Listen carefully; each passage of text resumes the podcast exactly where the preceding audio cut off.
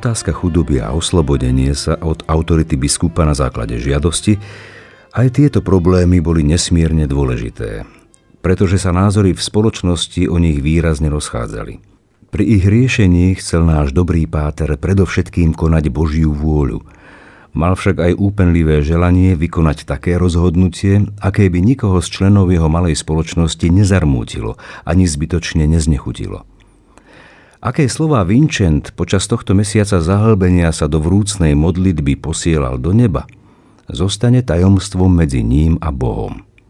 Nepochybne musel žiadať o radu zbožných a učených ľudí, pretože ho k tomu nútila jeho hlboká pokora.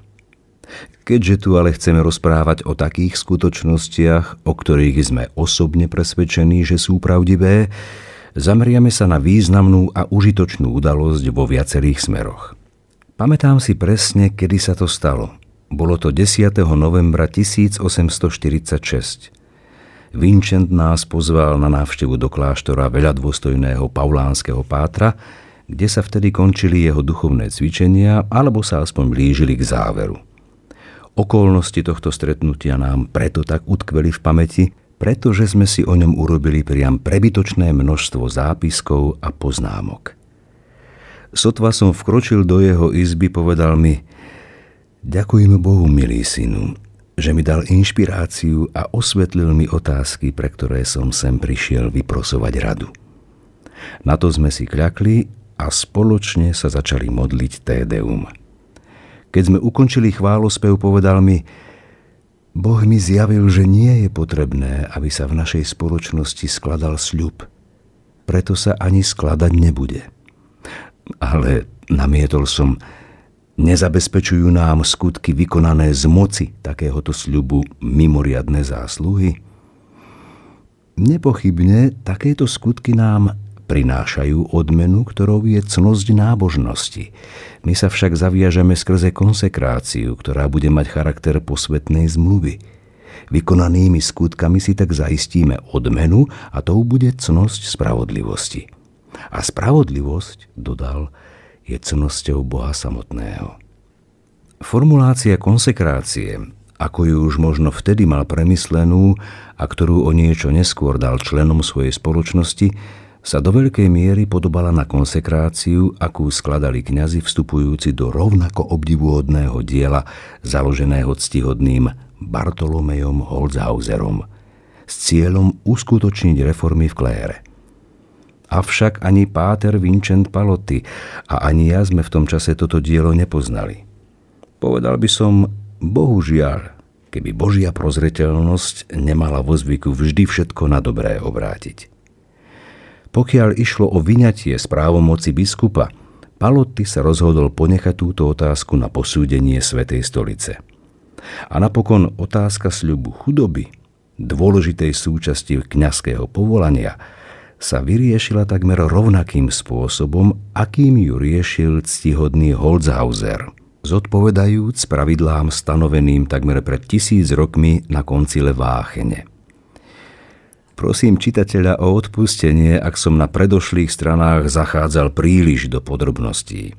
Nebolo môjim zámerom spisovať kompletnú biografiu – Predchádzajúce strany sú jednoducho neúplným zhrnutím úseku môjho života, ktorý vo mne zanechal najmilšie a najkrajšie spomienky. Pre človeka je vždy nesmierne bolestivé odpútať sa od spomienok na tak vrúcne milovanú osobu alebo na všetko, čo sme si právom ctili. Napriek tomu, že by s nami náš služobník Boží nesúhlasil, trváme na tom, že počas celého svojho života mal túžbu po zdokonaľovaní seba samého.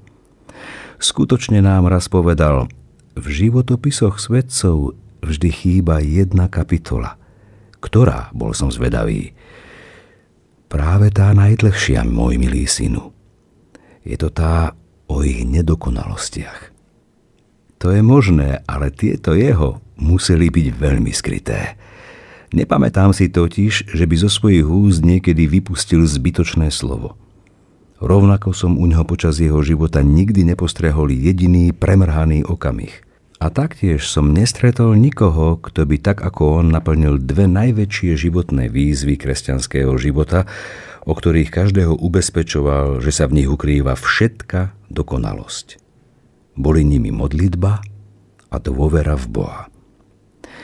Nebol som pri tom, keď si Boh vzal k sebe jeho krásnu dušu. Táto bolestivá útecha mi nebola dopriata.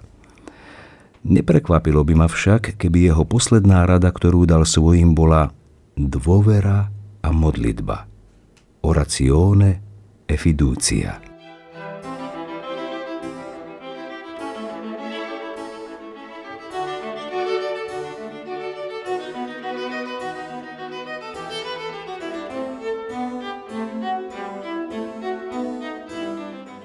Súvislosti s jeho najbližšími bude čitateľa zaiste zaujímať, čo sa neskôr dialo s jeho dielom.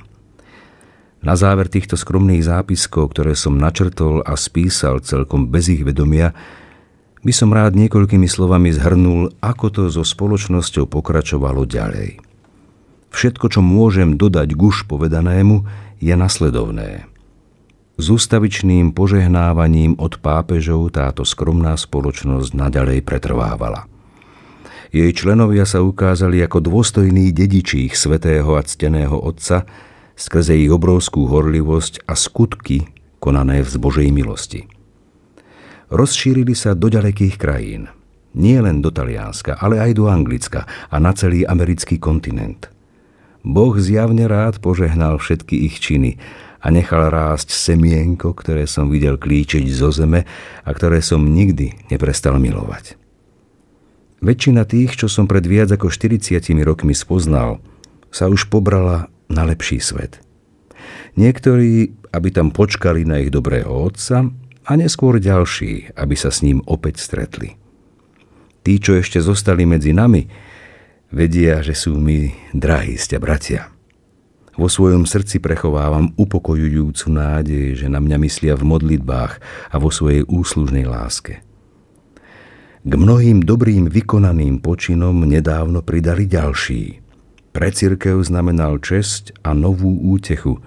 Svetú stolicu totiž požiadali o dekrét, v ktorom bol Paloty označený za hodného úcty. Tento netrpezlivo očakávaný dekrét, takmer doslovne ho tu reprodukujeme, znie nasledovne. Medzi výnimočnými robotníkmi, ktorých Boh vo svojej prozreteľnosti poslal, aby obrábali mystickú hĺbku jeho cirkvy, zastával významné miesto Vincent Palotti, rímsky kňaz a zakladateľ spoločnosti, ktorá sa venuje misijnej činnosti. Tento boží služobník, narodený so zbožnou povahou, už od detstva prejavoval znaky žiarivej svetosti.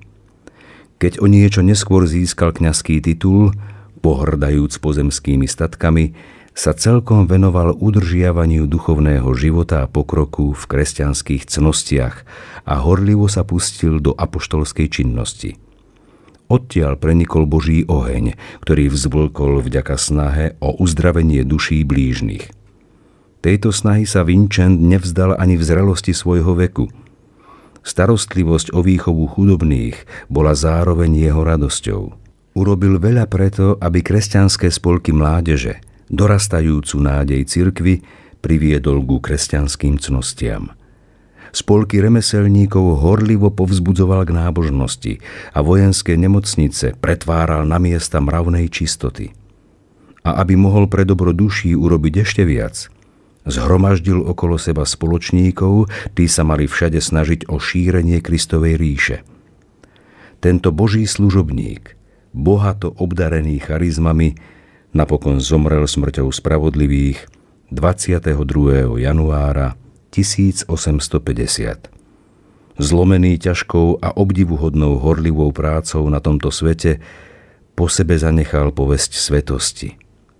Keď sa ten chýr, svetosti po jeho smrti ďalej nápadne rozšíril a bol potvrdený zázrakom, pristúpilo sa v Ríme v súlade s biskupskou autoritou k preskúmaniu povesti jeho svetého života, cností a zázrakov. Keď toto skúmanie prebehlo podľa pravidiel a dole uvedený sekretár o celej záležitosti pravdivo informoval pápeža Lea XIII., uznal jeho svetosť reskript kongregácie svätých obradov za právoplatný a 13. januára 1887 vlastnoručne podpísal dekrét o začatí procesu blahorečenia vyššie uvedeného ctihodného božieho služobníka Vincenta Palottiho. Podpísaný kardinál Bartolini, prefekt kongregácie svätých obradov Lorenz Salvati, sekretár Kongregácie svätých obradov. K tomuto čestnému dokumentu pre nášho veľkého služobníka i pre jeho milovanú duchovnú rodinu niet čo dodať.